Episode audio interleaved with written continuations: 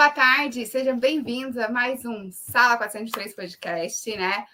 Hoje nós vamos falar de um assunto que está aí todo mundo comentando sobre, mas acho que é muito importante a gente realmente prestar atenção no que está envolvido nessas questões aí, né, da nossa política, como nós vamos manter a nossa saúde mental nesse ano eleitoral, nessa questão que está tão polarizado. Então, gostaria que vocês, né, que estão nos assistindo, ficassem com a gente até o finalzinho, porque nós vamos ter um bate-papo muito legal aqui com o nosso psiquiatra, a psicóloga Patrícia Maretti. Temos hoje dois convidados super bacana que vêm também para agregar, né, e mostrar aí um, um, um caminho, um direcionamento para gente. E eles entendem muito sobre essas questões políticas, que é o advogado e especialista é, em direito constitucional, o Denis. Já já ele vai falar um oi para vocês. E também uma pessoa incrível, assim, né, que está dentro, está bem envolvida com as questões é, políticas e tudo mais, e é um sociólogo, e coronel, é, que é o senhor Wesley Maretti, já já ele vai estar aqui falando para vocês. Então, para a gente começar o nosso assunto, né, vou chamar agora aqui o Ralph Rudolph para falar uma boa tarde para todos aí. E fique com a gente, não saia daqui, assista esse vídeo até o final, lembrando também que nós estamos nas principais plataformas digitais, aí, como Spotify, Apple Podcast, Amazon e etc. E nos ajude a cumprir aqui o nosso objetivo, que é levar informações para o maior número de pessoas possíveis.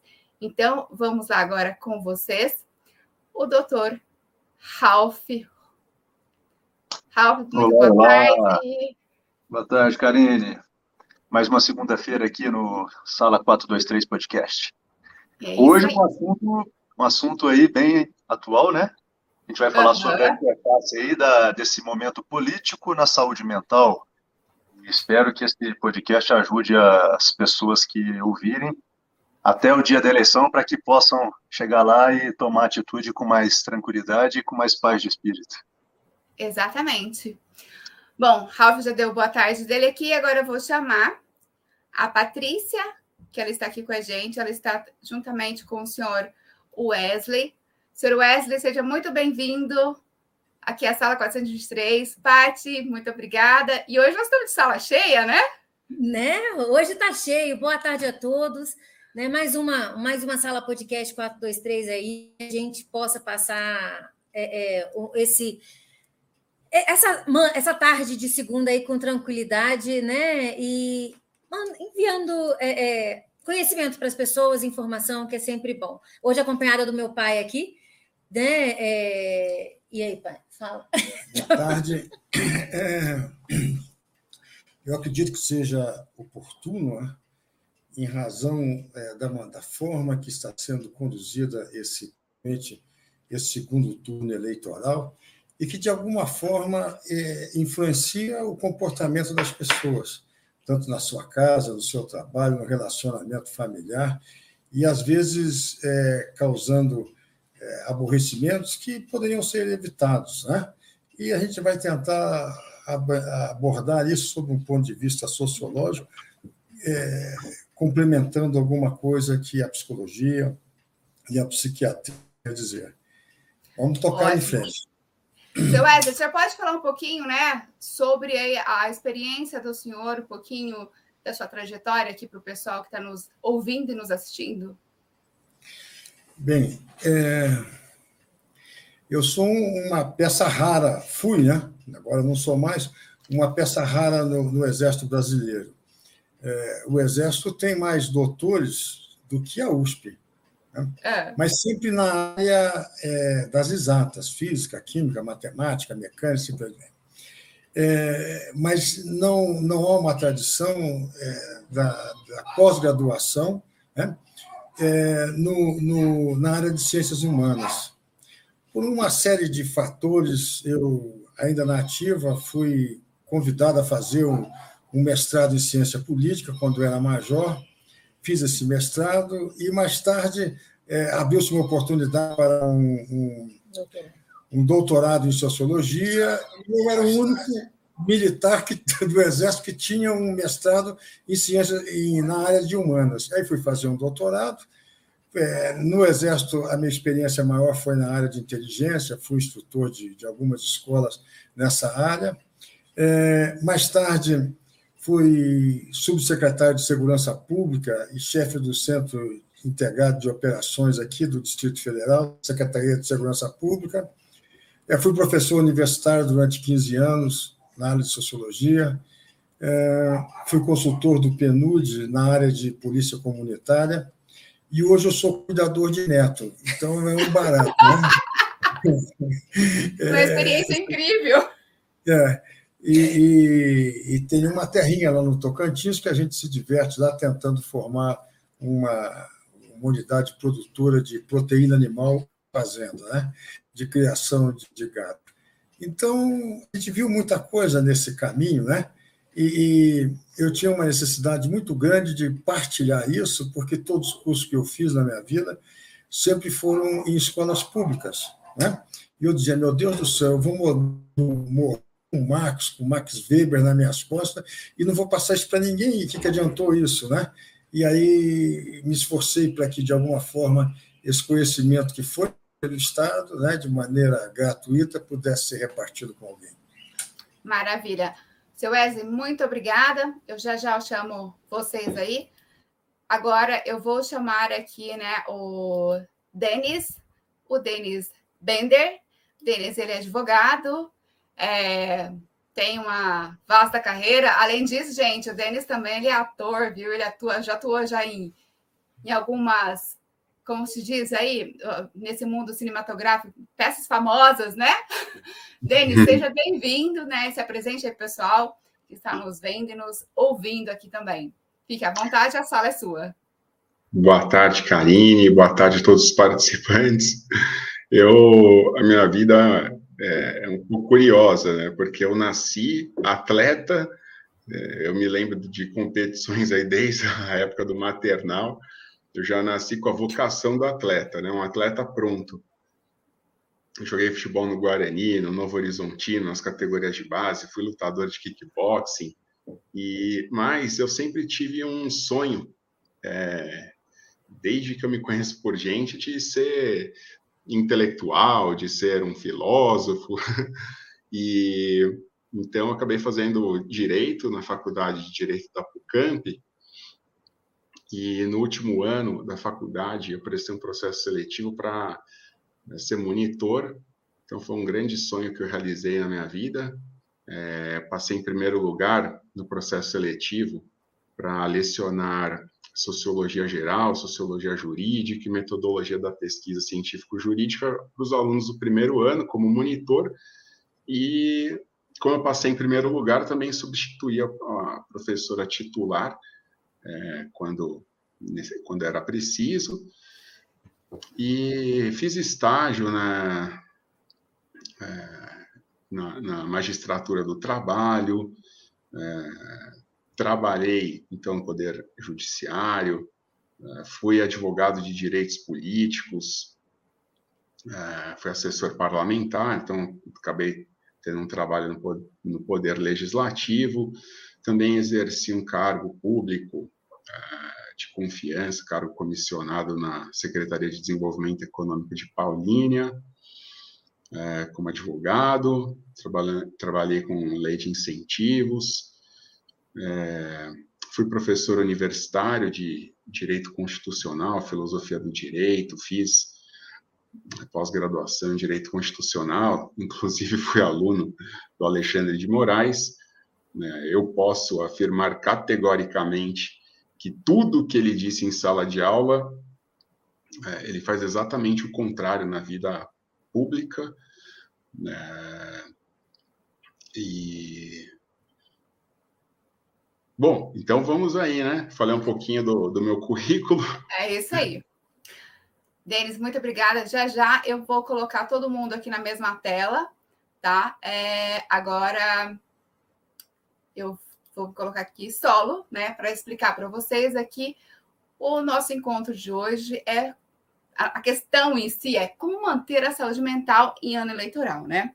É, a nossa pauta até fiz uma colinha aqui, tá, gente? Que eu não consigo lembrar tudo ao mesmo tempo, né?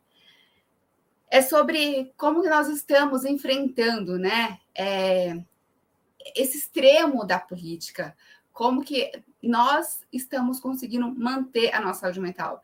E às vezes, assim, a gente acaba aqui passando um pouquinho dos limites, né? Porque ninguém é de ferro.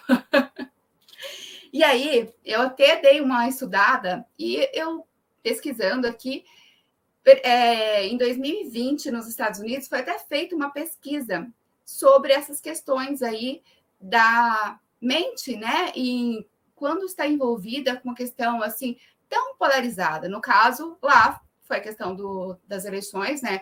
É, entre Biden e Trump. E hoje aqui nós estamos vivendo essas questões também que envolve aí, né? É, PT e o PL, né? Bolsonaro e Lula. Então, tem ambos os lados. É, eu aqui, Karine, como a apresentadora desse canal aqui, eu tenho a minha posição e eu respeito quem os demais que têm a posição deles. Acho que é assim que nós realmente falamos em democracia e assim também nós preservamos a nossa saúde mental, né? É respeitando o próximo. Por que, que eu quis trazer né, é, essa discussão para cá, para dentro da sala?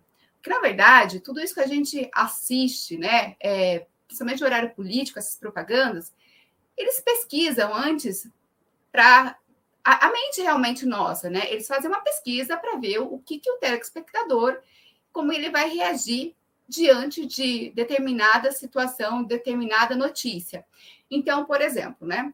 É, foi feita essa pesquisa em 2020, isso foi nos Estados Unidos e serve aqui para o Brasil também, onde foram pesquisados é, pessoas, né? Tanto do lado conservador quanto do lado lá democratas e, e acho que liberal, né? É, enfim, se alguém souber aqui é, o certinho, vocês me falam, tá? Republicano, não? Republicano, Republicano isso. Democrata. Exatamente. E aí, o que, que, aconteceu, né? Nessa pesquisa, gente, eu quero só que vocês fiquem aqui com a gente nesse vídeo, porque isso vale muito a pena para a gente refletir também sobre aquilo que nós estamos vendo, né? E como que gente vamos começar a ver daqui para frente.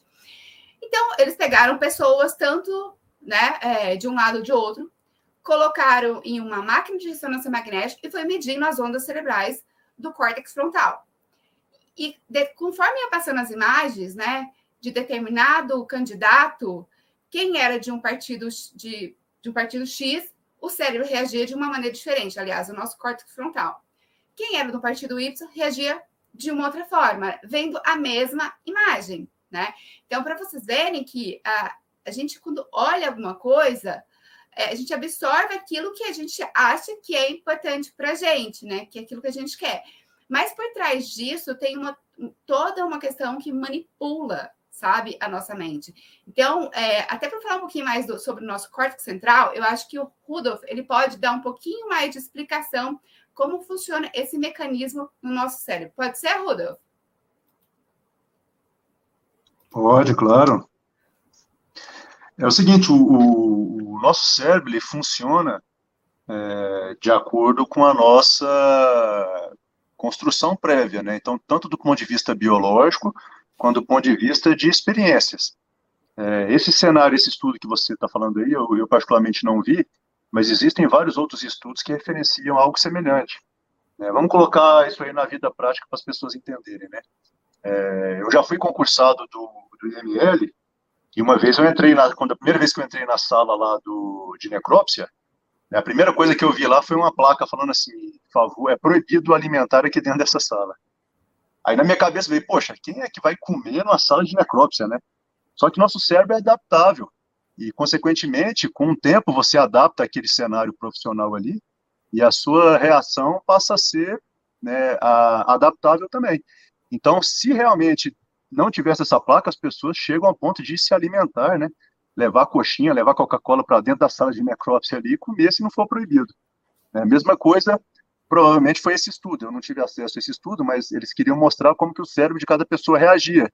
Né? Reagia a um cenário aí, né, é, para eles, de um lado mais estressor, que é o lado concorrente, e do outro lado, né, um cenário mais amigável, mais próximo, né? E aí os diversos cenários, os diversos pontos do cérebro são acionados, né, nesse estudo de, de imagem, justamente para mostrar o que, que aciona na gente, quais são os pontos né, emocionais e os pontos ali do, na parte anatômica do cérebro que são acionados. Né? Mas é, é, é, um estudo bem interessante, né? toda vez que faz esse estudo aí de neuroimagem, referenciando o comportamento do ser humano, sempre é válido, né? são vários estudos nessa, nessa vertente, e esse estudo aí foi um estudo bem atual, né? mostrando justamente esse lado mais acirrado da política norte-americana, que muito se assemelha ao atual momento que a gente está vivendo aqui no Brasil. Exatamente. É, eu vou chamar agora a Paty, né, para dar a posição dela, é, ela como psicóloga, diante desse cenário que nós estamos vivenciando, Paty. É, é, o que a gente. Eu, eu, vou começar a falar aqui, mas se travar, porque aqui eu tô, tô sentindo um. A, a minha internet está meio travando, aí me avisa se travar para a gente falar de novo. Tá bom. Mas realmente a gente é, essa traz bem essa diferença. Se a gente Paty, travou. Um, um, você vê essa questão da raiva né, nítida.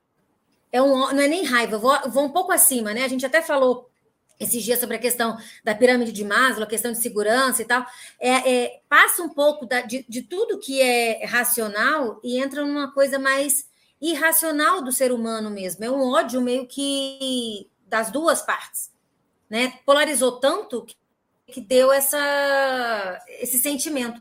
Eu, costumo, eu ontem até estava falando, eu falei, parece time de futebol, sabe? Tá parecendo meio que é, é, é, time de futebol. E óbvio que a gente não pode descartar essa questão do marketing. Né? É, é, tudo que a gente vê, tudo a gente precisa filtrar. O problema é que nem tudo está sendo filtrado. Uhum. Né? Nem tudo, e as pessoas estão levando tudo muito a ferro e a fogo das coisas. Né? É, é, é um. Tá, é, assim, tá, tá complicado de se ver, porque isso mexe muito com o que a gente sente. Né? É, eu não sei vocês, mas a sensação que me dá, eu já começo a ficar nervoso até quando diz assim, horário eleitoral, já me dá nervoso, porque já, dá, já cria uma ansiedade. E se a gente que trabalha com, com saúde mental, que tem todo o arcabouço e tal, que fica assim, imagina as pessoas lidando com essa dicotomia tão frenética que está sendo, né? Sim. E aí, pai, o que você... Antes do seu Wesley falar, é... eu vou colocar aqui já na tela todo mundo, que aí, a partir de agora, a gente já começa o nosso debate. Quem estiver nos assistindo, pode enviar também as suas perguntas, dúvidas, quiser fazer algum comentário, fiquem à vontade. E aproveite e já compartilhe aí para os grupos de vocês aí do WhatsApp, só é, ir ali, né, clicar na, na setinha, né? E lembrando que nós estamos toda, em todas a, as plataformas de streaming aí, tá bom? Então, Vou colocar todo mundo aqui na tela. Olá, estamos todos aqui. E que comece, então, o nosso papo né, sobre como manter a saúde mental em ano eleitoral. E agora, conosco o senhor Wesley. Vamos lá, senhor Wesley. Fica à vontade, a sala é do senhor. Bem, o, o, processo de socialização que permite que a gente viva em sociedade, né, ele se constrói através das interações sociais que eu tenho na minha família, na minha escola, no meu ambiente de trabalho, né? É, a forma que eu, que de alguma maneira, os meios de comunicação e hoje as redes sociais, muito mais que os meios de comunicação, é, interagem conosco, né? apesar de ser uma, uma algo um processo de interação social, né? uma vez que alguém está um outro lado, alguém ou alguém, né? e nós podemos interagir socialmente com essas pessoas. Nesse processo, a gente desempenha uma série de papéis sociais. Né? É, eu sou pai, sou avô, é, quando estava nativo, era oficial do Exército, era professor, e, e em cada papel social desse, nós, é, a sociedade nos cobra algum tipo de comportamento né? e mantém o controle social para que eu não, não fuja daquele papel. É, o que nós estamos vendo, que se fala nessa questão de, de polarização, a maneira que eu consigo ver isso, é que é, nós temos um papel de ator político, né? é, que passa um pouco adormecido ao longo da nossa vida, né? e nesses momentos de eleição, de, de manifestação, de protesto, uma coisa qualquer é, é desse tipo, esse papel aflora. Né? E, obviamente, é, a sociedade espera que nós ajamos como atores políticos dentro de alguns parâmetros. Né? O que nós estamos vendo, que eu estou vendo agora, né, é que, primeiro, esse papel de ator político está suplantando os outros. Um exemplo bem, bem fácil de se ver. Eu estou numa sala, numa reunião de família, num fim de semana, né, é, comemorando alguma coisa, ou somente fazendo aquele almoço familiar, que devia ser um local de confraternização, de conversa. De repente, o bendito assunto de política entra e daí a pouco tem uma briga lá dentro.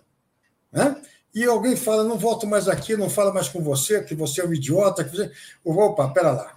Então, naquele momento, o papel social dele de irmão, de parente, de primo, de filho, né, é suplantado por esse papel de, de, de ator político. Né?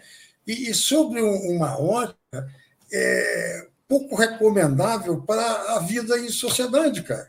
Porque é óbvio que é, os controles sociais é, servem para que a gente possa viver em sociedade razoavelmente em harmonia, né? e que um ou outro é, faça desordem social, mas ele seja uma exceção. Nós estamos vendo que, que, que essa, essa função social do ator político está superando os outros papéis sociais, né?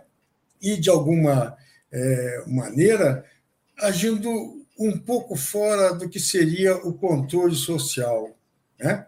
que, que, que o controle social desejaria. E o exemplo mais claro foi, é que a gente pode ver, é, foi um incidente com o deputado é, nesse fim de semana, né? Então, não era uma pessoa ignorante, é um presidente de um partido importante, um partido historicamente é, mais importante do Brasil, o PTB, formado lá pelo Getúlio Vargas, né? É, com um, um, grau de conhecimento da vida política, ele sabe muito bem o que, que é usar a mídia, né? ele sabe exatamente porque ele faz críticas muito grandes sobre isso, e de repente ele, ele esse, esse lado do papel social do ator político é, aflora ele, né? e de uma maneira é, definitiva, como se ele fosse militar. Né? A profissão militar, salvo o pessoal de saúde, Rudolf, eu vou deixar você fora disso, mas os combatentes é, é, têm uma, uma vida, uma atividade profissional antinatural. Né? Por quê? Porque eu digo a eles, ó, você, numa situação extrema, você deve abdicar do teu instinto de sobrevivência né? e cumprir a tua missão. É só que a gente vê muito mais claro naquela subida do morro do Bope do Rio. Quer dizer, é, tudo diz para aquele militar ficar atrás daquela casa e está comendo fogo de tudo quanto é lado. E o dever diz a ele: suba e enfrente aquele sujeito. E ele sai com uma área de risco. Quer dizer, a hora que ele pega um fuzil e resolve enfrentar um agente policial quebrando normas, né? sabendo que a agente policial estava cumprindo um, uma, uma ordem judicial. Quer dizer, ele, ele entra naquela do sacrifício da vida. A sorte ou azar dele, não sei, né? É que no meio do caminho ele se arrependeu e não atirou nos policiais, né? atirou no veículo. Ele, ele fez muito mais uma resistência simbólica. Né? Porque se ele quisesse matar aquelas pessoas, ele armado de um fuzil num campo aberto, ele não haveria tempo de se esconder. Né? Pega de mais longe, vai puxando. E depois que os policiais saíram, ele atirou no, no, no é, é, na viatura. Né? Para encerrar, o que eu acho extremamente perigoso e complicado né? é a moda pega. Ou seja, se as pessoas se, passam a se julgar no direito de quando qualquer coisa é, a ofender nesse campo político, eu resolva voltar à barbárie e agir com força. Ou seja, aí nós estamos diante de um problema muito complicado. E o pior é que na mensagem que ele fala, ele diz: isso aqui é para servir de exemplo, para que nós possamos resistir a outras investidas dessa forma. É, é, é algo meio preocupante. Né? É, não creio nem que isso seja um problema é, mental, e seja muito mais um problema sociológico. Né? Quer dizer, a pressão que a cultura social está fazendo sobre as pessoas, que fazem com que um alemão que nunca pensou em matar ninguém, que nunca imaginou colocar um judeu dentro da câmara de, da câmara de gás, comece a achar aquilo normal. Né? Não, mas é judeu. Quer dizer, ele, ele não tinha um distúrbio mental, né? mas a, a pressão sociológica daquele meio é, da Alemanha é, hitlerista, né? é, com certeza o fez adotar esse comportamento. Perde-se o respeito pelo outro, né? É uma coisa meio que perde-se o respeito de ver o outro, né?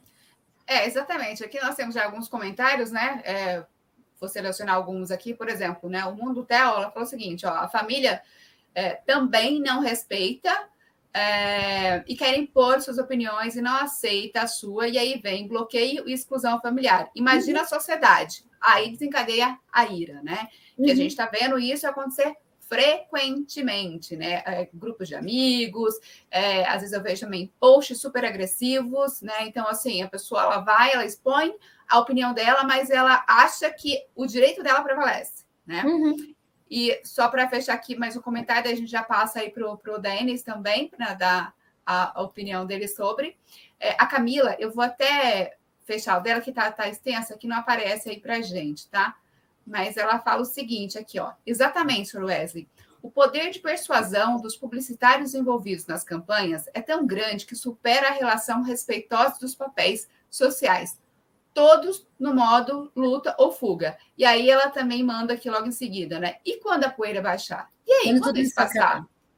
Uhum. E as nossas relações, como que elas vão ficar? Será que a gente vai continuar né, nessa ira, nessa raiva? Porque assim, nós somos pessoas, enquanto pessoas, seres humanos que somos, sempre vamos precisar estarmos na companhia de seres humanos. Então, como que eu, né, como ser humano, vou simplesmente me excluir do meu grupo ser humano e ficar apenas em um mini grupo. Uhum. Mas esse mini grupo também, alguém ali pode mudar de lado. E aí, né? Então nós percebemos que até mesmo na política, o candidato que fala mal do outro hoje, daqui a pouco você vai ver, ele já está do outro lado. E a gente fica aqui nessa bobagem, gente. Estão é, tomando cerveja junto. Exatamente, fazendo cancelamentos é, é, com assim comentários super agressivos às vezes. Se um expõe opinião, o outro vai e vem com toda a ira.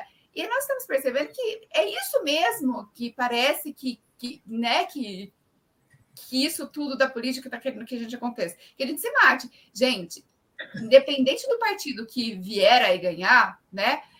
Nós estamos aqui. Vamos continuar sendo pessoas. E pessoas sempre vão precisar de pessoas. Então, quanto mais nós mantermos a nossa mente tranquila, mais alinhada, entendendo um pouquinho, né, o outro, é melhor para todo mundo.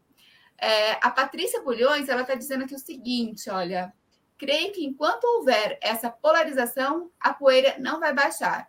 Aí ela também acrescenta, né? No caso concreto, quem quer que ganhe a eleição de 2022 não haverá tranquilidade para governar e será perseguido e julgado todos os dias. Isso é um fato, né? Uhum. É, então, nós também temos que imaginar, pensar como está sendo né, esse outro lado.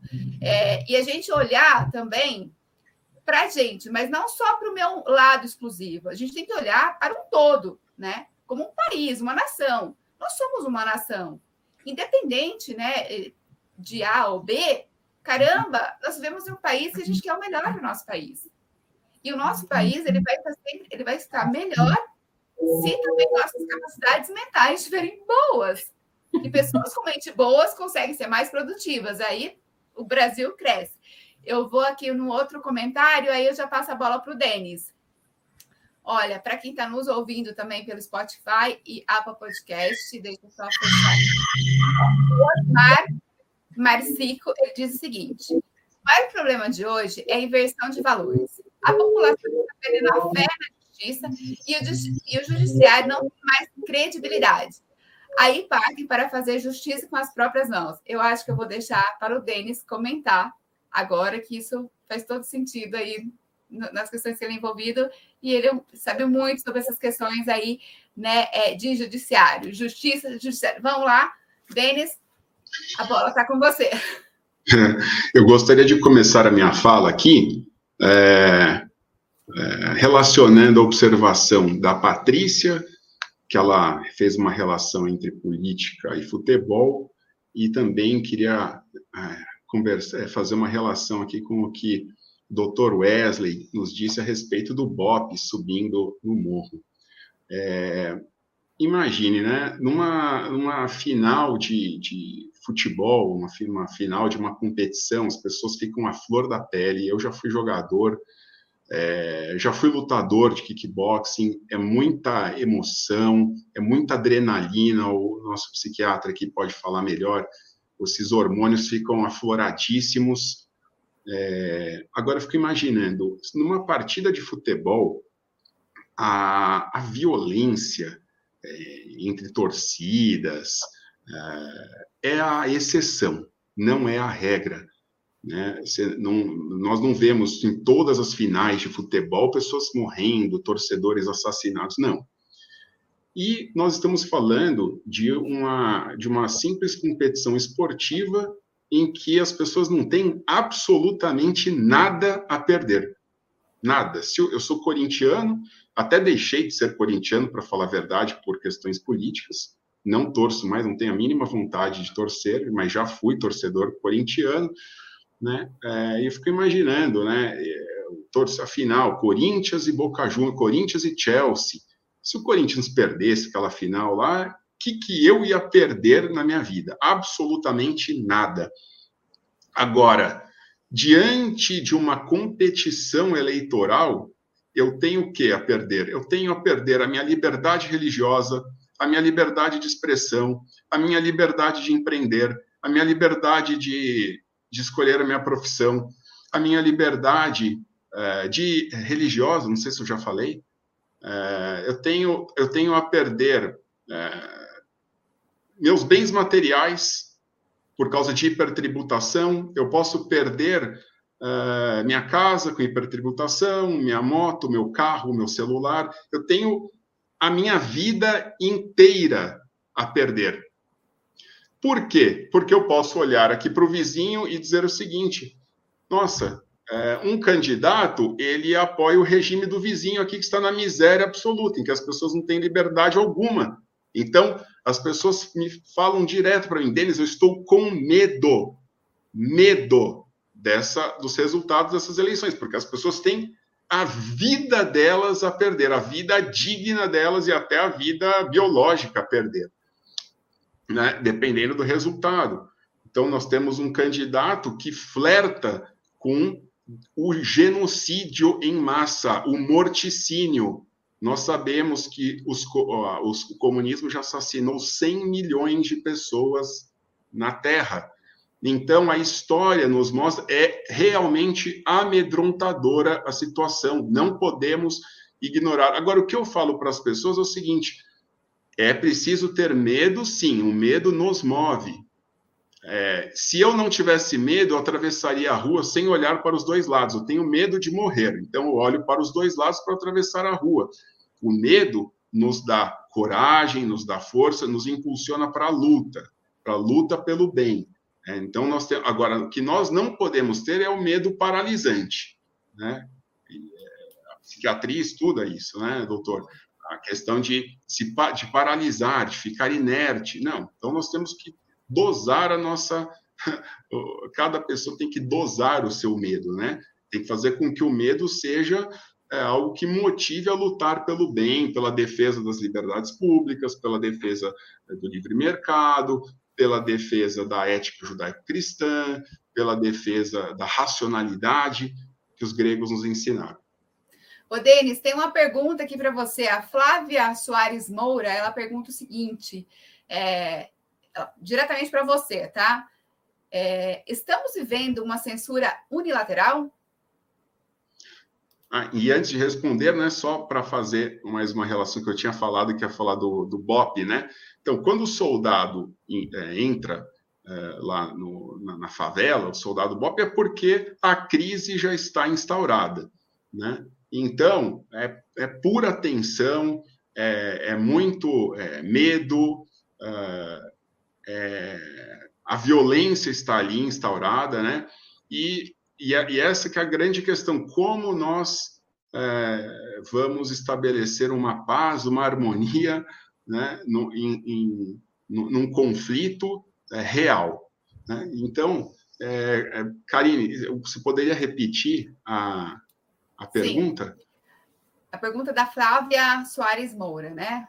Ela escreve aqui: uma pergunta ao Denis. Estamos vivendo uma censura unilateral? Vejam, até há é, decisões é, do, do, Tribunal Superior Eleitoral é, contra, contra esquerdistas. Né? A regra, a regra quase absoluta é a censura do Tribunal Superior Eleitoral e do Supremo Tribunal Federal aos conservadores. Aliás, o, o, o Alexandre de Moraes inventou. Olha que ele foi seu professor, hein? Isso, ele tirou da cabecinha dele, não existe isso no direito, esse inquérito eh, de fake news, inquérito dos atos antidemocráticos. E eu explico para vocês aqui, talvez vocês nunca tenham escutado essa expressão. O que ele Por chama favor. de inquérito de fake news, o que, que eu chamo? Eu chamo de inquisição para censurar conservadores que dizem verdades. Nós, pode, nós podemos fazer essa tradução. Então, inquérito das fake news, inquérito dos atos antidemocráticos foi um nome bonito, pomposo, para esconder a ditadura que existe nesse inquérito, que na verdade é uma inquisição para perseguir conservadores. Então, como eu falei, até há uma decisão aqui ou, aqui ou outra, né? Aqui o acolado do Tribunal Superior Eleitoral, uh, contra o, o, o, PT, por exemplo. Uma em, em, em um milhão. Né? Agora, a regra é isso. Por exemplo, as pessoas também precisam entender por que, que o Alexandre de Moraes, quem que é? Ah, o Alexandre de Moraes é, é, é uma figura isolada? Não, ele foi assessor a vida inteira do, do Alckmin. É, eu fui do PSDB, eu sei o que, que ele também foi do PSDB, ele foi assessor a vida inteira do Alckmin o Alexandre de Moraes ele deve, é, ele chegou ao STF pelas mãos do Alckmin. As pessoas falam, ah, mas foi o Temer que nomeou. Essa nomeação foi informal, foi, foi meramente formal, aliás, do Temer. O conteúdo dessa nomeação é do Alckmin. O Alexandre de Moraes fez a carreira dele inteira no PSDB para chegar né, ao STF, inclusive né, o Temer atendeu uma solicitação do Alckmin. Então, o Alckmin quem quer? O vice do Lula. Então, tudo que o Alexandre de Moraes faz é pela chapa Lula-Alckmin. Ele é absolutamente parcial e todas as decisões dele, todas, são inconstitucionais e ilegais. É, temos aqui também né, o, comentário do Oscar Marcico, que ele diz o seguinte, né? Voltando na, na fala do Denis, em relação às tropas especiais, né? Quando uma tropa de operações especiais é acionada, é porque a, a situação está fugindo do controle, né? Aí ele mandou aqui um homem sem, mas ele não disse o que. Então, que é. Karine, posso, se você me permite, só para terminar esse Sim. raciocínio, a, o BOP entrando no, no, uh, em conflito com o narcotráfico, é, essa, para mim, é a metáfora uh, mais uh, condizente com a, com a nossa realidade política de hoje. Por quê? Porque o, o, o narcotráfico ele é defendido por um candidato. O Luiz Inácio da Silva ele defende o narcotráfico. Os conservadores defendem a, o, o, batalhão de operações especiais, Forças Armadas, a polícia. O, o Luiz Inácio, isso que as pessoas precisam entender. Meu Deus do céu, o Foro de São Paulo, ele foi criado, é a maior organização criminosa da América Latina que foi criada para instituir a URSA, União das Repúblicas Socialistas da América Latina, na América Latina inteira. Quem integra a Foro de São Paulo? As Farc, que é, é as Forças Revolucionárias Colombianas do Narcotráfico, que vendem cocaína o Fernandinho Beramar comprava cocaína de lá para vender aqui no Brasil. Ele disse isso, Fernandinho Beramar. O presidente, o Luiz Inácio Lula da Silva, presidiu uma sessão da, da, do Foro de São Paulo, jun, juntamente com Manuel Marulanda, comandante das, comandante das Farc, do narcotráfico colombiano. É o, o, narcotráfico integra o Foro de São Paulo, né? Então, uh, essa metáfora que o, que o doutor Wesley utilizou é o que simboliza o, a, o conflito político que existe. Né? Tudo que o comunista defende, tudo, é, até na, em, na arte, no esporte, em todas as áreas da vida, não é só política. Por isso que as pessoas precisam entender o que é essa polarização. Todas as áreas da vida, em todos os setores da vida, o comunista tem a visão absolutamente antagônica do conservador. O que é ser conservador? Resumindo aqui, defender as liberdades públicas, o livre mercado, ética judaico-cristã, a racionalidade é. lógico-matemática. Aqui nós temos também o mundo do Theo diz o seguinte, né? É, seja qual for o partido, cada um decide o que melhor o que enxergamos. Isso é uma verdade. Aqui nós, na verdade, não estamos para discutir em quem vai votar em quem ou não, né? É, uhum. mas eu penso o seguinte, né? Que cada um tem sim o seu direito de escolha, né? E nós, na verdade, como cidadãos, devemos realmente olhar, analisar e não apenas ir atrás de, de apenas propagandas que estão jogadas aí para nós, né? É, cada vez mais enchendo a, a, nossa cabeça de várias situações. Isso nós estamos falando de ambos os lados. Nós temos é, falas do lado é, esquerda também do lado de direita.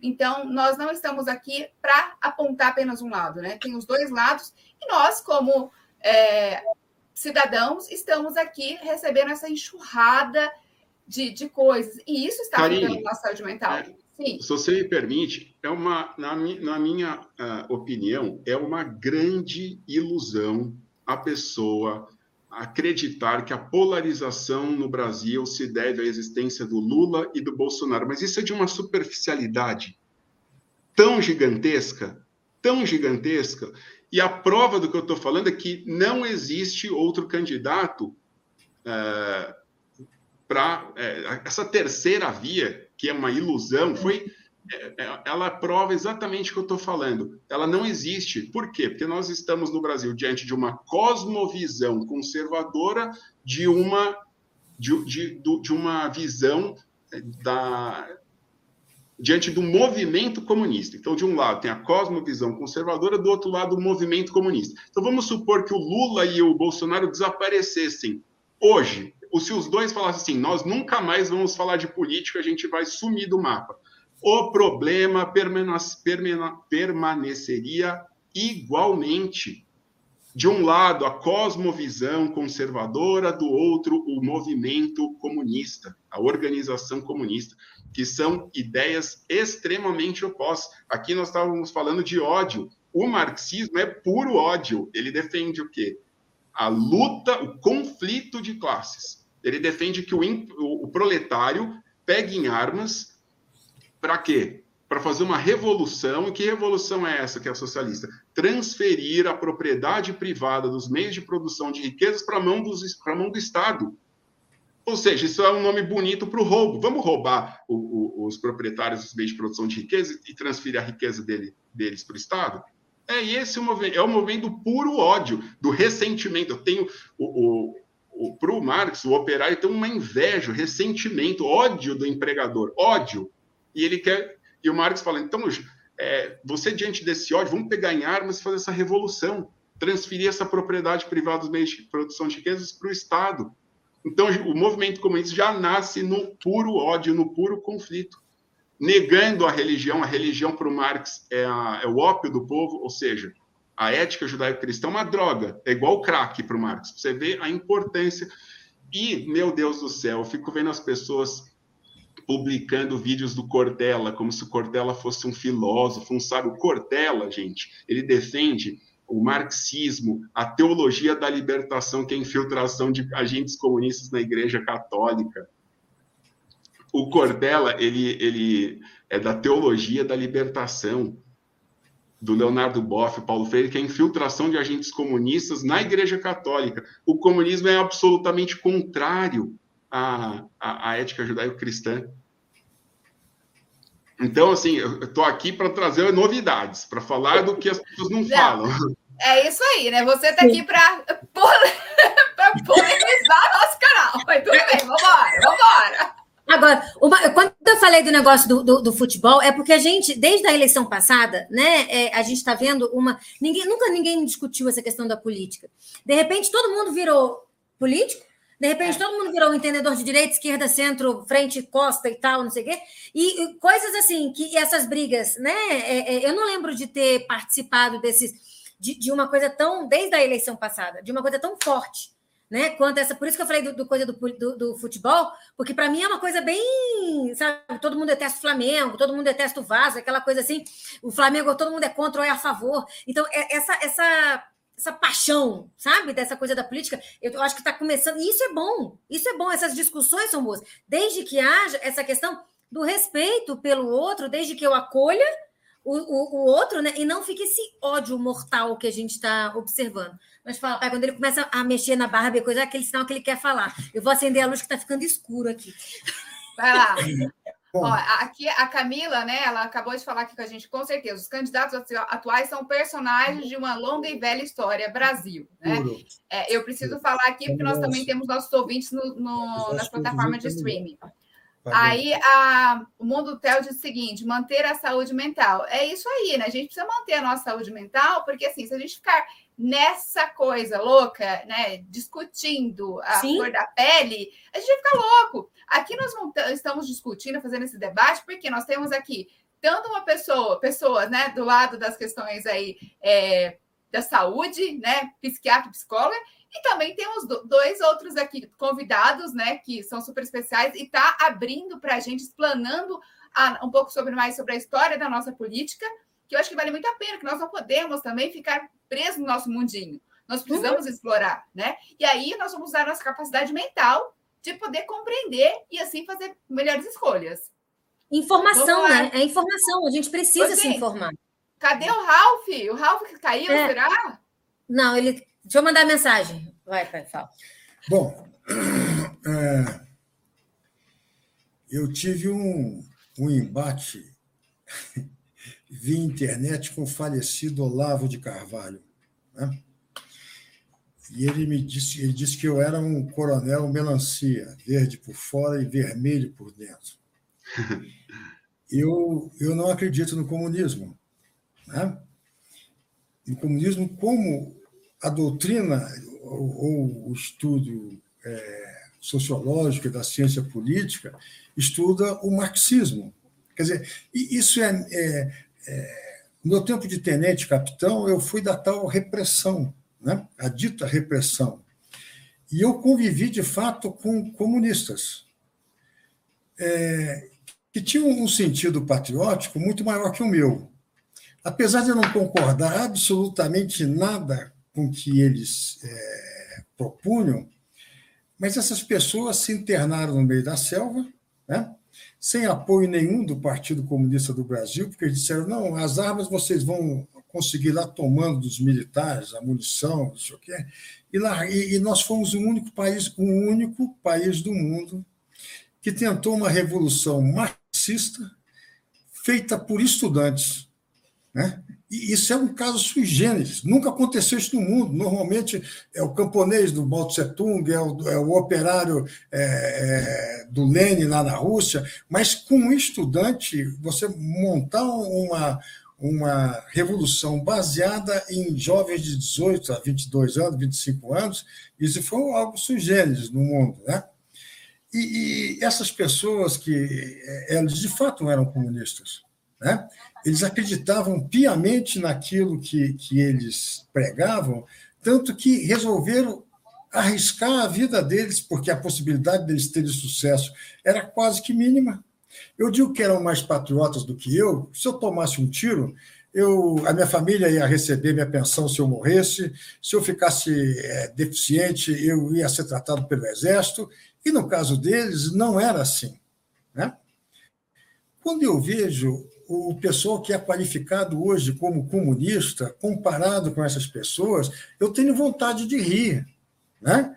É, se você pegar essa, essa, essa play de, de comunistas brasileiros que fizeram a intentona comunista em 17, é, da geração do Luiz Carlos Prestes, todos morreram pobres. o maior comunista brasileiro, que foi o Luiz Carlos Prestes, viveu das benesses do, do, do Oscar Niemeyer. Né?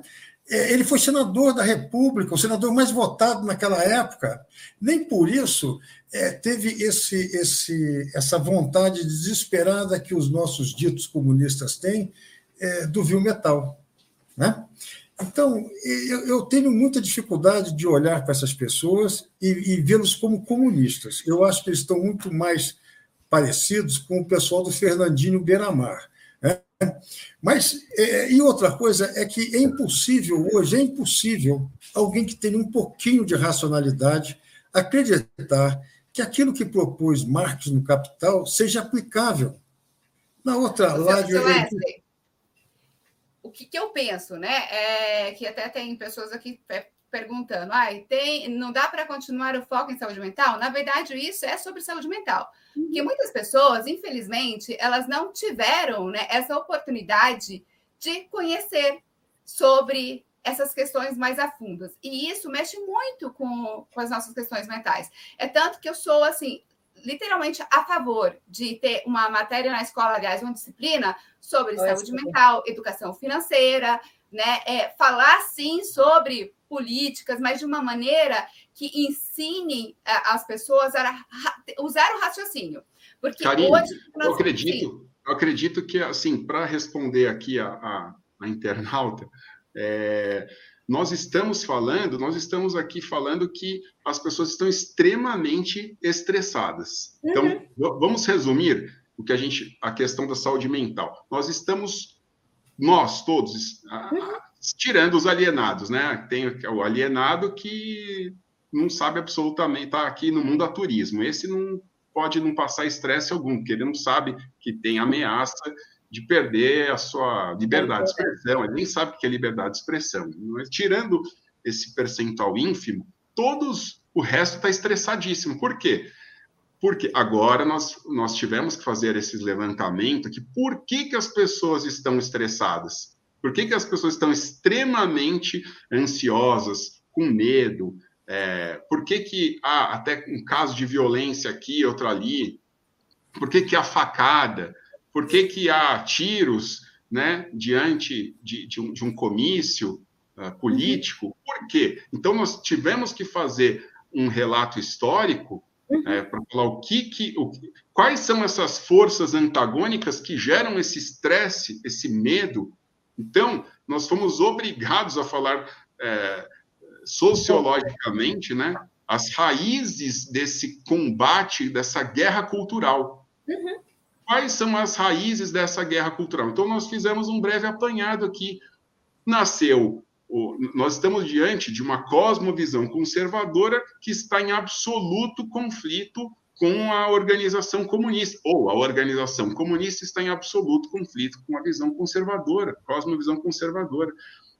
Então, nós tivemos que falar aqui o que, que é comunismo, um pouquinho, e o que, que é a cosmovisão Sim. conservadora. Agora, é, talvez o professor, o doutor psiquiatra, tivesse alguma, talvez ele tenha, né, alguma, mais alguma coisa para nos acrescentar, né, para falar sobre o é, como lidar com essa ansiedade, com esse medo, mais do ponto de vista é, biológico, químico, né? Vamos lá, doutor. O doutor, ele acabou, assim, nós atrasamos hoje aqui para entrar na live um pouquinho, né? O doutor acho que está a caminho da escola para pegar as crianças.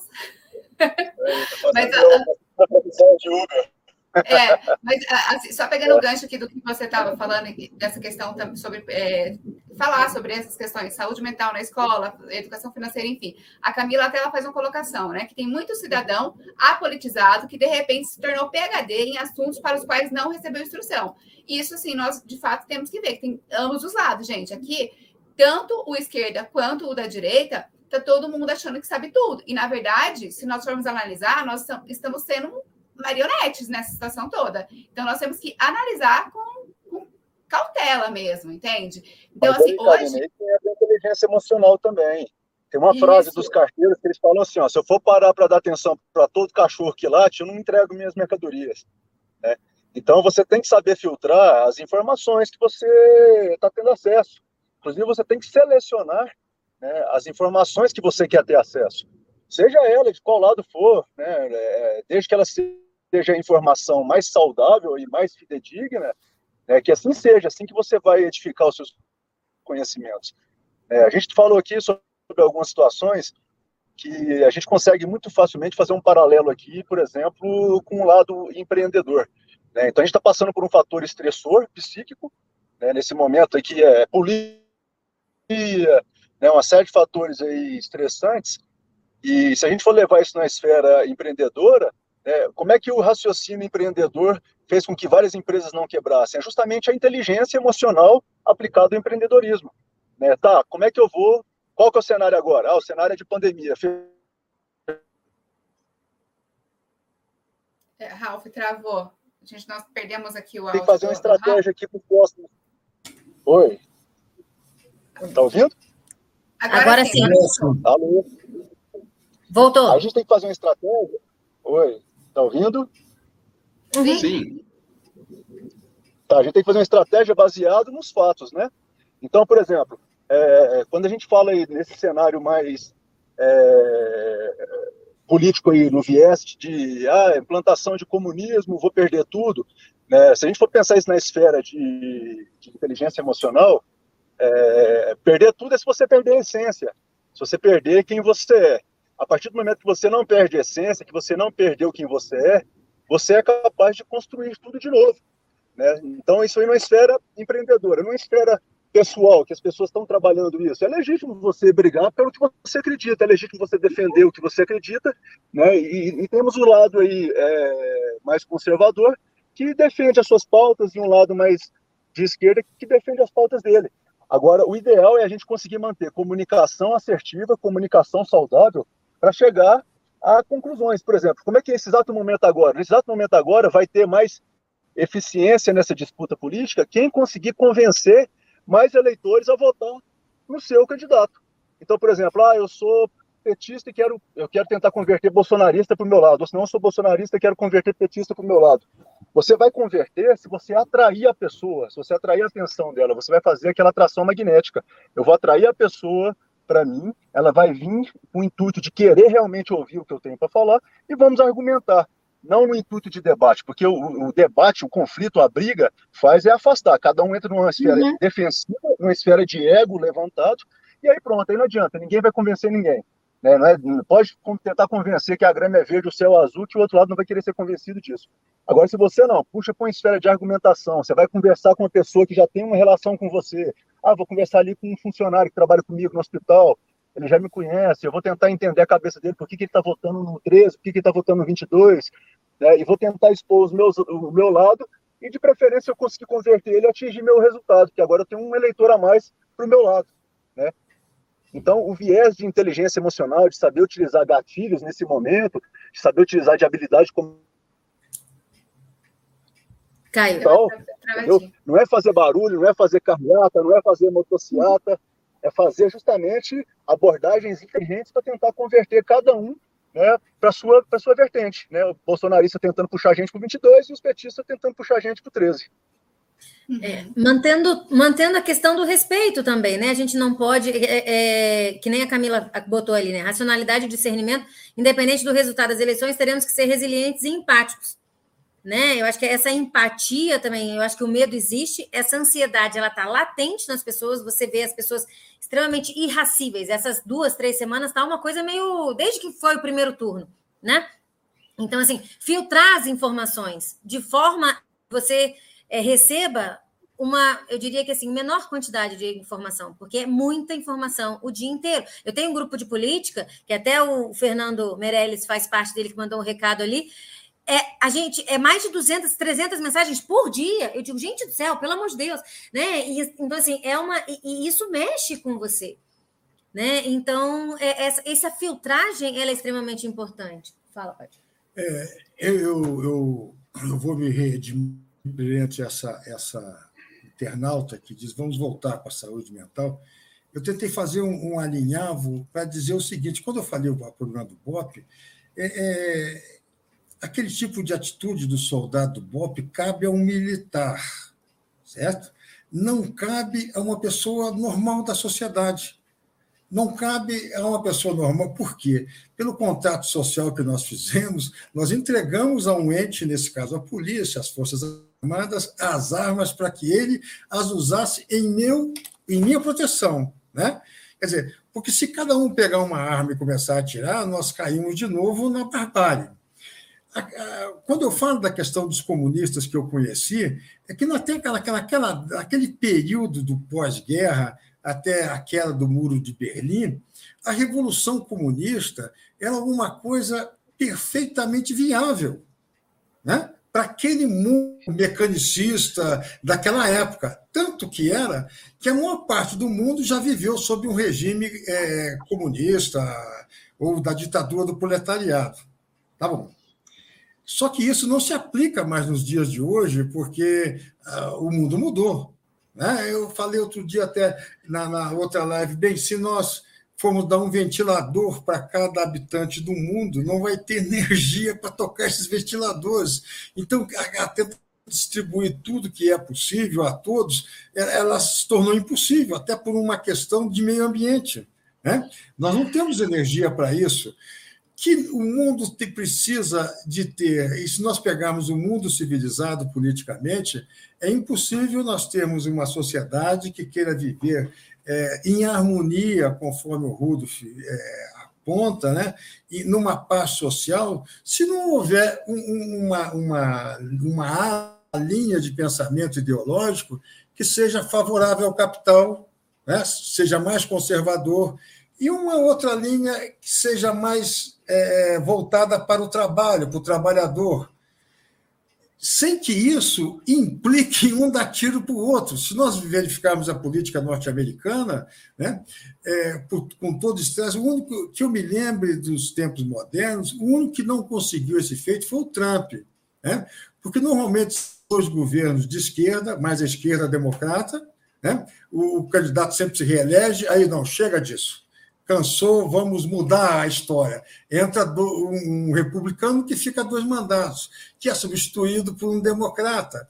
Ou seja, é, nós precisamos, de alguma maneira, é, é, darmos civilidade ao que nós temos, né? ao, ao que existe aqui, e, e, que a gente possa, conforme a Camila disse, Karina, Karine. Karine, a hora que acabar isso, eu continuar sendo Wesley, você continuar sendo a Karina, a Patrícia, é, sem que eu tenha é, perdido, tido, pessoas. perdido pessoas, sem que eu tenha perdido a minha identidade, conforme o Rudolf falou. Né? Quer dizer, de alguma maneira, é, é, esse papel social extremado que nós estamos vivendo, né? é com certeza está influenciando o meu comportamento. Sim. E isso tem problemas para a minha vida mental, lógico. Né? Se eu passo o dia inteiro estressado, é, preocupado, é, que se o Bolsonaro ganhar, nós vamos ter um genocídio que vai fazer isso, vai fazer aquilo, vai é, eliminar os pobres, vai não sei o quê. Se o Lula ganhar, vai socializar tudo. Quer dizer, esse tipo de pensamento estressante de um lado e de outro eu acredito que não leve a, a uma saúde razoável, porque com certeza isso vai influenciar no, no, na minha interação social, com a minha família, no meu local de trabalho, com meus amigos, na escola, enfim, e, e no, nas redes sociais. Né? É, é, há que se ter um pouquinho de racionalidade nisso, né? e principalmente existir alteridade. Eu reconheci. Professor, Professor, se você, se você me permite, é, para mim, assim, é, se nós imaginarmos, de novo, voltando à questão da metáfora do esporte, nós temos dois atletas competindo, dois times competindo. Se houver regras justas, se uhum. o árbitro for justo, é, as pessoas é, podem, né? Se, se alguém fizer uma falta, ser expulso é, diante de, dessa justiça na aplicação das regras, das normas, entre adversários, nós podemos falar muito bem em inteligência emocional, em, em se esforçar para ter equilíbrio, em, em, se esforçar para não ter atitudes antidesportivas. Agora, quando o árbitro, quando o árbitro deixa um time fazer absolutamente tudo. Então vamos imaginar um jogo de futebol. Olha, desse lado aqui, vocês podem dar facada no jogador adversário, vocês podem dar soco na cara, chute na cara, e o outro lado, ó, o outro lado, ó, você tem que ser bem politicamente correto, viu? O outro lado precisa ser bonzinho, precisa falar como poeta, precisa é, ser um, um anjo encarnado. O outro lado pode fazer tudo. Esse aí que eu quero saber o que, que é o desafio. Aí que eu quero saber como ter inteligência emocional, porque é muito fácil falar de inteligência emocional em democracia. Agora nós não vivemos uma democracia. Eu, como constitucionalista, eu asseguro categoricamente que desde que o presidente Bolsonaro assumiu, o, o é, foi implementada uma ditadura comum no judiciário. Os ministros nomeados pelo PT tomaram o poder. E quem disse isso? O próprio José Dirceu falou: nós não vamos ganhar as eleições, nós vamos tomar o poder, que é muito diferente. Eles tomaram o poder. E o poder eles não tomaram só na esfera do, do, judiciário, não. Eles tomaram nos sindicatos, nas universidades, nas propagandas, nos filmes, com os artistas. A, a presidência é a cereja do bolo.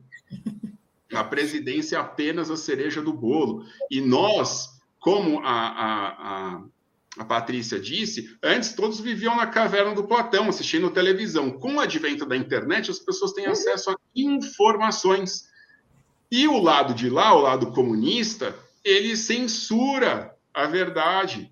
Ele censura as informações verdadeiras, censura pessoas que querem ter essa inteligência emocional, que querem argumentar. Não, a ditadura comum no judiciário, ela impede a liberdade de expressão, ela impede o debate saudável, o diálogo com aquela inteligência emocional sem, sem discussão, mas com, com convencimento. E o próprio movimento comunista nega a racionalidade. Então, como que eu vou conversar com um comunista, sendo que ele nega a racionalidade, ele nega a lógica, ele nega a verdade. Ele é, é, é uma meia cegueira, assim. O Marcico até botou isso. aqui. Na quem verdade. Podemos, isso, quem nós podemos convencer, é, é, nós conservadores podemos convencer aquele isentão, aquele que, que não foi às urnas. Agora, o militante, uhum. esse, é, esse é impossível, quase impossível, vai, já que. Denis, a Camila fez a seguinte colocação, depois a página dela aí. É, eu não sei essa, o que, que significa essa sigla. Se você souber. VAR é o juiz da, do futebol. É, Denis, ah! nem o VAR ajuda nessa situação, né? Porque, na verdade, é. eles estão fazendo o que eles querem. O Marcico bota assim: na verdade, tudo o que está acontecendo é por conta do fato de terem soltado um bandido condenado e estarem forçando a barra para acreditarem que ele é inocente. Não acredito que fariam tudo isso sem a certeza de que poderiam fazer ele vencer. Ou como disse o Barroso, que nem você falou, eleição não se ganha, se toma né? Então, não sei se foi ele que falou, o Barroso que falou, mas. É, e a gente está vendo essa censura acontecendo. E até essa questão da censura mexe com as pessoas. Será que eu vou poder falar? Antes da gente começar a live, a gente estava falando disso. O que, que, a gente vai falar? Como é que se a gente vai ser cancelado, se a gente não vai ser cancelado? Tudo isso gera um desconforto, seja no meu Instagram, seja no meu, sabe? Então assim, até que Exatamente. ponto as pessoas estão aceitando as minhas ideias? Não é que tem que aceitar a minha ideia, não. Quem sou eu na fila do pão? Mas eu tenho direito de ter a minha ideia tenho direito de colocá-la, né? Então, assim, é... e da mesma forma as pessoas, porque a gente está vendo, e a, a, Jovem Pan foi uma, né? emissora que foi censurada não pode, não podia falar, não pode falar até o dia 31. Aconteceu uma outra coisa agora também até dia 31, que, bot... que dessa coisa de censura. É, eu acho que nós eu acho assim que nós temos que ficar atentos ao seguinte, né? Eu até presenciei uma live lá da, da, da, da O papai está no meio da live. Eles estavam exatamente como nós estamos aqui. Pode falar, Rudo. Não, ele está ele tá pontualmente. Ele está falando que ele está no meio de uma live. Ah, tá. E aí, tinha, e aí tinha uma pessoa, né, ali tomando os papéis. Gente, é, nós temos que pensar que hoje é a Jovem Pan, amanhã pode ser qualquer um de nós. Imagina nós não podemos, né, é, pegar o, o, nosso telefone e ligar para alguém para falar alguma coisa. Só para eu, eu não perder meu raciocínio e complementar para responder a outra internauta, o Piperno, ele é comunista, ele trabalha na Rádio Jovem Pan, ele reclamou da censura, a, da censura do PT. Teve um outro é, rapaz lá que, que fez um ritual satânico, é, que é petista, e o PT censurou as redes sociais dele também. Então, é, outros, outras pessoas que militam, é, que são esquerdistas, que, que são é, que trabalham na imprensa, estão reclamando da censura. É exatamente isso que você falou. Então, dei exemplos concretos aqui. Todas as pessoas saem perdendo com a ditadura, com a censura que é tão defendida pelo PT. Todas as pessoas costumam dizer, é, se o, é, caso o Lula vença as eleições, esquerdistas, pessoas de centro e de direita serão censuradas, terão seus direitos tolhidos. Será ruim para todos. E aí, você imagina só, é, né? Como que nós não ficamos nessas situações, né? Por isso que a gente está falando aqui sobre as questões da saúde mental. Gente, que tudo envolve a saúde mental, né? Então, assim, até mesmo a decisão de quem nós vamos votar, a gente tem que analisar. E nisso a gente fica, né? É, nessa dúvida, mas vou nesse ou vou nesse? Esse fala mal desse, esse faça mal daquele. E aí a gente fica nesse maranhado, até chegar ao ponto da gente começar a explodir com as outras pessoas, né? Que são nossos familiares. Aqui nós temos aqui ouvintes, tanto esquerdista quanto é, da direita. E tá tudo bem, gente. Nós não estamos aqui para dizer que é, é, direita é melhor, esquerda é pior, não é, não é nada disso, né? Que ambos os lados têm coisas ruins. Né? Não existe coisa perfeita. Tanto é que a uhum. palavra partido já se diz, né? Que é algo que está partido. Né? partido. Então, quando é algo que está partido, não está completo. E se não está completo, um lado sempre vai faltar alguma coisa. Karine, né? e eu queria aproveitar aqui também para dizer que a, a organização comunista é uma ideologia. A cosmovisão conservadora não é uma ideologia. A cosmovisão conservadora, ela se pauta no desenvolvimento da racionalidade do pensamento científico que foi sendo elaborado há milênios. Ela, ela se pauta né, em, em, em na ética judaico-cristã, ela se pauta na, no livre mercado, nas liberdades públicas que estão ali resumidas no artigo 5 que foram conquistadas é, durante milênios. E, então, assim, a, a, o conservador ele segue a lógica matemática, a lógica da racionalidade. Ele não chama isso daqui ó, de elefante. Para o uhum. conservador, isso daqui é um celular, isso aqui não é um elefante, não é uma questão de opinião. Sim. É, o, o, conservador ele é objetivo, racional. Agora, o comunista, não, isso aqui é um elefante que voa embaixo da piscina, de asa. Ah, por quê? Ah, porque eu tenho o direito de pensar isso. E isso não é pensamento. Isso não é pensamento. Isso foge Olha, da lógica. Só para a gente até, né? Já estamos, já passamos um pouquinho aqui do horário. Gente, ó, lembrando, né, nós estamos lançando, na verdade, um desafio hoje aqui é, aproveitando esse clima, que o negócio deu uma esquentada aqui também, mas isso é bom, né? É, agradeço aí já, primeiramente, ao Denis, muito obrigada pela sua contribuição. E a gente pode marcar também outros encontros para falar sobre outras pautas também que envolvem essa questão aí do nosso tínio aí, do nosso pensamento, né? E para quem está nos assistindo nesse exato momento, ou aqui no ao vivo, ou quem vai ver esse vídeo depois, ou quem estiver nos ouvindo através do Spotify, a podcast é Amazon Music, né?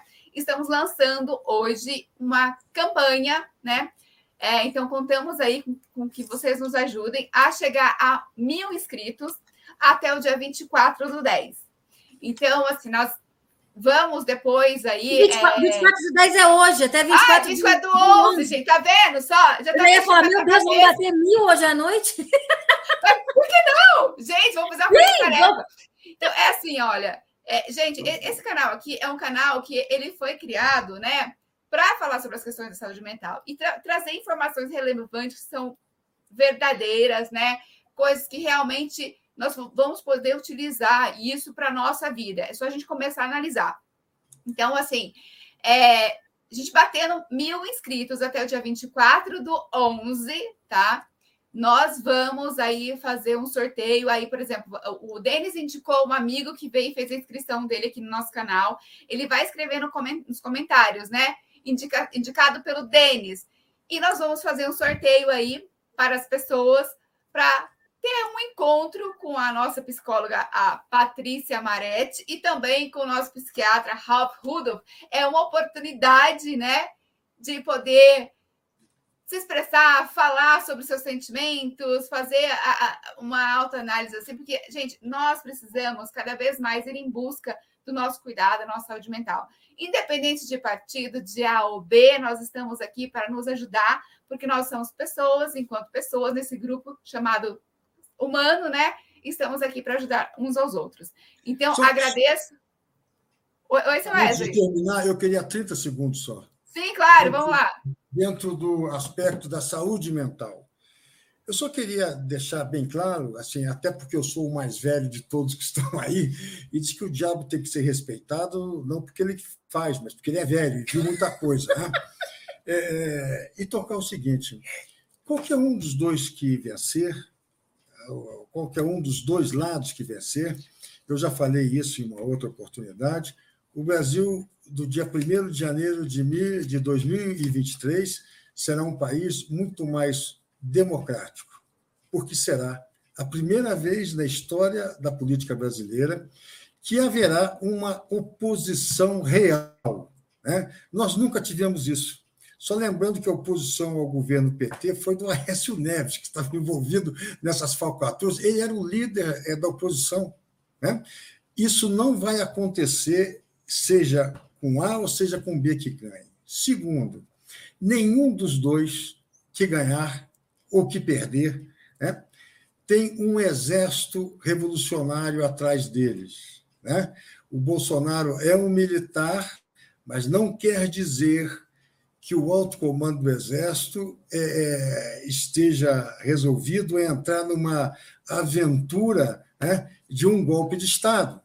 Da mesma forma, o seu Luiz Inácio Lula da Silva, ele não tem um exército atrás dele. Segundo, terceiro, né? É, é, impor coisas só se faz com fuzil. Ah, eu vou é, é, expropriar tal ou qual coisa. Opa, existe uma lei, existe uma Constituição, isso tem que ser feita uma lei. Não, eu vou expropriar ao arrepio da lei, mas para fazer isso eu tenho que ter um fuzil. Né? Eu tenho que ter um regime de exceção. E nós não temos isso. Então, que o pessoal se tranquilize, abaixe um pouco a bola, né? que o Brasil vai continuar sendo o mesmo país. Eu acredito até que, se suspender o carnaval do ano que vem, nós vamos ter muito mais confusão do que o resultado eleitoral. Que vai ser Agora... conforme ele falou, eu não tenho, o Denis falou, eu não tenho dúvida disso. Essa, no que diz respeito à saúde mental, o dia é, posterior a, a, ao processo eleitoral, quando for feito, né? É, essa tensão vai se continuar, eu não sei até quando, mas possivelmente até o fim do governo, porque pela primeira vez, mais uma vez, né, na história política brasileira, nós teremos uma é, oposição a um governo eleito pelo povo, né, é, de uma forma vibrante e de uma forma efetiva. E o mais importante, por mais que exista imprensa, que mais que existe isso, porque se nós formos qualificar o voto, eu me lembro muito bem que o, o quando o Joaquim Roriz ganhou a eleição aqui em Brasília, o Lula também ganhou em Brasília. Aí era assim. É, no caso do eleitor que votou no Lula, era um voto consciente. E quem votou no Joaquim Roriz era um voto comprado com doações de lote. Eu falei, mas vamos com calma, cara. Essa, esse pessoal que votou nos dois são as mesmas pessoas, cara. Eu não posso qualificar um voto de uma forma e qualificar o outro de outra maneira. Mano. Se são as mesmas pessoas que estão votando. E, e, de fato, vivemos numa soberania popular se queremos ser um, um país democrático. É Agora, eu preciso fazer uma observação aqui à fala do, do Dr. Wesley. Uh, Primeiro, nós temos reais possibilidades de fraude na, fraudes nas urnas. Isso quem disse foram os peritos da Polícia Federal, professor aqui da, de programação da Unicamp, qualquer professor, eh, engenheiro, sabe dessa possibilidade, né? Segundo lugar, se o, o PT ganhar as eleições, não haverá oposição. Eu discordo totalmente do, do Dr. Wesley é, no sentido de que o, o judiciário ele já é comunista. O judiciário não faz de tudo para impedir o presidente da República governar. tomou inúmeras decisões inconstitucionais. Se o Lula vencer as eleições, o comunismo terá o poder judiciário e o poder executivo. Qual, escrevam o que eu estou falando. Aliás, eu não quero que isso aconteça. Mas se o Lula ganhar, o que, que vai acontecer? Os comunistas vão ter o judiciário, vão ter o executivo, absolutamente todas as leis que o parlamento fizer conservadoras serão declaradas inconstitucionais pelo judiciário, ao arrepio da lei. Todas as leis constitucionais que os parlamentares conservadores elaborarem serão declaradas inconstitucionais de maneira inconstitucional pelo Poder Judiciário, ou seja, haverá ditadura plena se o Congresso será dissolvido pode não ser dissolvido é, formalmente, mas ele será dissolvido informalmente. Ou seja, tudo que o parlamentar fizer será declarado inconstitucional né, pelos comunistas. Tudo que o parlamentar conservador fizer vai ser declarado inconstitucional. Bom, obrigada, Denis, aí mais uma vez. É, Karine, deixa eu só concluir aqui, aproveitar que eu estou aqui no carro, é, fazendo uma analogia aí para as pessoas levarem isso para a saúde mental, é, tem aquela passagem lá do José de Egito, na Bíblia, né? Onde mostra que diversas vezes ele foi submetido a situações muitas vezes injustas, onde a maioria das pessoas iriam evoluir para um grau de discussão significativa do, do comportamento, e ele se posicionou de sempre de maneira firme, de maneira saudável, de maneira na, dentro dos valores, dos princípios dele, e o resultado final foi a, a colheita que ele teve, né? Ele, ele chegou a, a Tá cortando. Como poderia chegar, né? E frente às diversas dificuldades que ele teve, ele jamais poderia pensar que ele poderia tá chegar na Cravo antes, depois ele passou a ser o, o, governador ali de Egito, né, do Egito. Então, assim, a, a, a, nossa parte de inteligência emocional, ela deve incluir isso, né, as duas vertentes aí, tanto aqui o nosso é, professor Wesley é, defendeu, quanto a do nosso colega advogado defendeu, elas existem mundo afora, né, a gente vai achar países aí que tem a vertente Tá cortando. É. Só, olha só, é, só deixando um, um, recado que a gente consiga até domingo, né, é, filtrar as informações, ficar, é, é pensar, analisar, né, é, o que, que é o melhor, não para mim, para o meu umbigo, mas para o todo, né? Quem tem filho, pensar nos filhos, quem não tem, né? Vamos pensar no todo mesmo, no, no contexto como o Brasil como um todo, que a gente tenha sabedoria, que a gente tenha tranquilidade, né, para analisar ver informações mesmo. Não, não, a gente não pode seguir diante de marqueteiros, né? Procure na internet, dá um Google aí na internet para ver as informações que realmente às vezes a gente está sendo é, é, apagadas, estão sendo apagadas e que a gente consiga, com sabedoria, com tranquilidade, né, é, tentar passar por esses dias aí até domingo, nove horas da noite, né, que é quando sai a eleição, que a gente consiga ter um sanidade mental tranquilidade, né? É... E paz, que eu acho que é um pouco difícil nesse, nesse período aí, mas que a gente consiga pelo menos um pouquinho de paz aí e que as coisas fiquem da melhor maneira possível.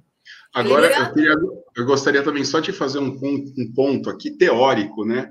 É, quem prega a ação, a ação revolucionária, a ação armada, é, a organização comunista, está escrito em, em Karl Marx, e eles uhum. falam disso até hoje, do MST, pegar em armas, isso os petistas falam abertamente.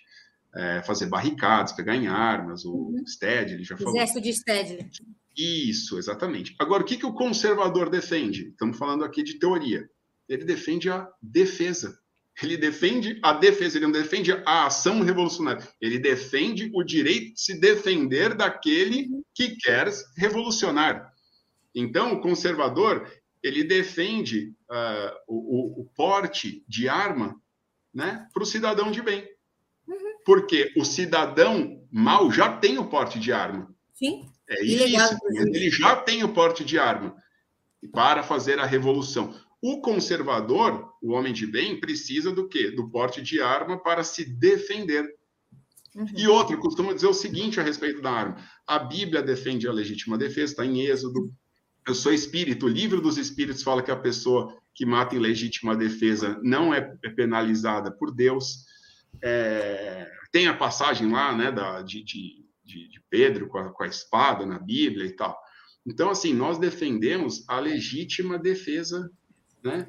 E outra, o que eu costumo dizer é o seguinte, Denis, você é, sempre esteve armado? Eu sempre estive armado. Nossa, meu Deus, estamos aqui com uma pessoa que, tá, que anda com revólver na rua. Não, eu sempre, por exemplo, desde os 13 anos eu sou faixa preta de kickboxing. Eu sempre estive armado. Só que a minha arma é o cotovelo, é o soco, eu sempre estive armado. Agora, o que nós estamos discutindo é o grau da, do, da, do potencial bélico. Se alguém tentar violentar a Karina, dificilmente ela vai conseguir usar o cotovelo, o soco, dar chutes, né? Um homem forte vier violentá-la, dificilmente ela vai conseguir. Eu posso. Então ela precisa do quê? De um, de um revólver para se defender de um eventual estuprador, de um, de um ladrão. Ela tem, ela, nós defendemos o direito dela ter, ela pode não querer ter arma, mas nós defendemos o direito dela ter uma arma para se defender, né, do, do, dos criminosos. Bom, é, agradecendo aqui também, né? Nós tivemos aqui a participação do José Orlane, direto lá do Canadá. Então, tá falando um oi pra gente, lá, gente. Estamos, estamos atravessando as fronteiras aí. Oi, Zé, um beijo, obrigada. A última mensagem foi a melhor, né? A última mensagem foi a melhor, mas aí a gente, gente tinha. É, lembrando que aqui, ó, a gente tem espaço para todo mundo aqui, tá? Então, a sala 423, ela realmente é um espaço que, se você é de direita quiser aqui vir falar, venha falar. Se você é de esquerda quiser vir falar, venha falar estamos aqui. A sala é de todo mundo, por isso que chama sala, né? É, a Ralf, você tem alguma colocação para falar? Que nós já passamos nosso horário aqui hoje, né? Eu, eu queria abrir um desafio para a gente completar duas horas de live hoje. O que, que vocês acham? Por mim, meu filho. Ué? Desafio aceito, é só continuar. Oi? Se o desafio for aceito, é só continuar, né? É, só continuar. Mas, e aí, gente, vocês que sabem? Ó, eu tô aqui. Né, pessoal que está aqui. Não, mas né, eu só queria agradecer, Karine. Obrigado aí pela, pela participação especial aí. Obrigado, Karine, por mais essa segunda-feira. E peço desculpas aí, né, porque eu estou aqui na, na andança, né, não fiquei só dedicado à live, mas eu participei, eu participei o tempo todo, minha filha aqui atrás, eu participei o tempo todo da live aí, e é interessante ver os diversos posicionamentos né, da, das pessoas, mesmo quando são é, da mesma linha né, de raciocínio, né? Às vezes eu vejo esse mesmo tipo de discurso aqui em, aulas que vão votar no mesmo candidato, né? Mas aí que mostra a beleza da mente humana, né? Cada um com a sua interpretação, com as suas habilidades de comunicação, e, e por isso que fica tão interessante colocar a política cada vez mais na nossa realidade. Né? O brasileiro está se politizando, isso é muito bom. Isso é muito bom para a nossa democracia, para a nossa evolução como um todo, tanto quanto o país quanto o cidadão. Um abraço Exatamente. a vocês aí. Obrigada. Ah, lembrando que não, tem pista e quartas, viu, gente? Quarta-feira. Então, quarta-feira tem pista e quartas. Ó, a Camila está aqui dizendo o seguinte: troca a bandeira verde e amarela pela branca em nome da paz. É isso aí. Estamos paz para todo mundo. Né? Estamos Mas, é, vamos ficar em paz, gente. Vamos, vamos assim, né? Respeitar, tudo bem? Cada um vote naquilo que, que a sua consciência realmente acha que está mais próximo de si. Fala que a gente atrai aquilo que nós somos, né? Então, nós vamos atrair exatamente aquilo que nós somos. Sim. Né? né? É... É, mas a, a fala dela tá parcial, né? Porque ela não disse assim: troque a bandeira vermelha e a verde e amarela pela da paz. Não, ela só falou para trocar a, a verde e amarela pela bandeira da paz. Agora, a vermelha, ela quer que continue com a, com a bandeira do morticínio, a bandeira comunista vermelha do morticínio, talvez ela não queira que troque pela bandeira da paz, né? Então, é Bom, sobre isso que eu estava falando. Não, aí eu não sei, né? Aí é o ponto é. de vista, tá vendo? Aí a gente volta para aquela questão lá do, do, do, né? do nosso. É isso que eu estava falando. Existe dois times jogando. Um pode usar faca, revólver, facada, tiro, o outro tem que jogar com a bandeira da paz, bem poético, bem amoroso. Vermelha é guerra, ela já respondeu. Vermelha é guerra. Acabamos de dar um exemplo aqui clássico de como é a gente fazer um pré-julgamento antes de ouvir o outro lado. Ela disse o seguinte: vermelha guerra, tô fora, Denis. Boa, boa, Camila. Como é, é bom é o diálogo. Então, aqui, gente, vocês presenciaram aqui ao vivo e aqui não tem cortes, tá? É, é a vida real como ela realmente é. Então, todos têm a oportunidade de participar, de colocar as suas opiniões, seus pontos de vista. E aqui a gente, a gente vê como que às vezes a gente né, tá naquela fúria, como que o nosso cérebro ele interpreta. Então, para quem ficou com a gente até agora, só para entender um pouquinho, né, do raciocínio do que nós queríamos passar, qual era a mensagem dessa live de hoje, né? Como manter a saúde mental, né, em ano eleitoral. Exatamente isso que todos nós estamos fazendo a flor da pele, né? Então, para que a gente possa raciocinar sobre, né? Karine, eu sou um, um amante da proporcionalidade, da, daquela, né, dessa ideia grega, dessa ideia judaico-cristã, da proporcionalidade da paz. Então, eu penso assim, é, eu, eu tô, eu, por exemplo, eu sou um cara amoroso, sou um cara carinhoso, todas as pessoas que convivem comigo sabem disso, no ambiente de trabalho, na faculdade, na escola, sou. Agora, por exemplo, duas vezes é, tentaram me assaltar. Eu arrebentei na porrada os dois, os, duas vezes que os ladrões vieram me assaltar. Simples assim. Ou seja, proporcionalidade. Eu sou amoroso, sou carinhoso, mas se alguém tentar me matar, eu posso agir em legítima defesa. Porque a pessoa que está vindo me assaltar é uma pessoa má, uma pessoa extremamente ruim. Né? Então, é, no âmbito político, é isso que nós conservadores defendemos. Diante de uma ditadura comunista, nossa sociedade precisa estar armada, as pessoas de bem, é, assim como as pessoas têm carteira para habilitação, as pessoas têm que ter é, o direito ao porte de arma, o direito à carteira de habilitação, tem que ter capacidade psíquica para isso, obviamente, mas tem que ter a possibilidade de estabelecer o equilíbrio. Porque o, o, lado que quer dominar não quer equilíbrio, ele quer a hegemonia. Então, a ditadura comunista quer hegemonia, que é o poder na mão dos autocratas para dominar a população. E nós, conservadores, queremos equilibrar. Ah, já que vocês estão armados querendo nos escravizar, então nós temos o direito de nos insurgirmos contra a opressão. Isso está, inclusive, né, na Declaração Universal dos Direitos Humanos, nos, nos tratados internacionais de direitos humanos da ONU. Legal. Denis, mais uma vez, muito obrigada. Gente, é, vou finalizar aqui, tá? Porque nós temos aqui é, uma das nossas parceiras, a Patrícia, ela tem atendimento, ou seja, a vida continua, né? Temos que trabalhar. Cada um aí correndo atrás do seu pão de cada dia, né? Então, assim, agradeço imensamente a participação do seu Wesley. Muito obrigada, seu Wesley. Seja sempre bem-vindo aqui na sala, viu? Ao Denis, Denis, muito obrigada. Seja sempre bem-vindo aqui na sala. Vamos marcar outros bate-papos, alguma coisa mais quente até, né? Raul, mais uma vez, obrigada aí, meu parceiro. Pati, um beijo. Gratíssimo, carinho. Imagina. Até, até quarta-feira, todo mundo no Psi Quartas, às nove e nove, no Instagram. Um beijo para vocês. Gente, até. um beijo. Fiquem com Deus. Não se esqueçam de compartilhar, né? E se inscreverem aqui é, no nosso canal. Então, a gente chegar a mil, a, a mil é, seguidores, tá? Seguidores não, aqui é mil inscritos, por favor. Inscritos. Contamos com cada um de vocês que está vendo esse vídeo. Se esse vídeo chegou até você, por favor, nos ajude. Um beijo, fiquem com Deus. Beijo, tchau, tchau, tchau, tchau. Tchau, gente. tchau, tchau.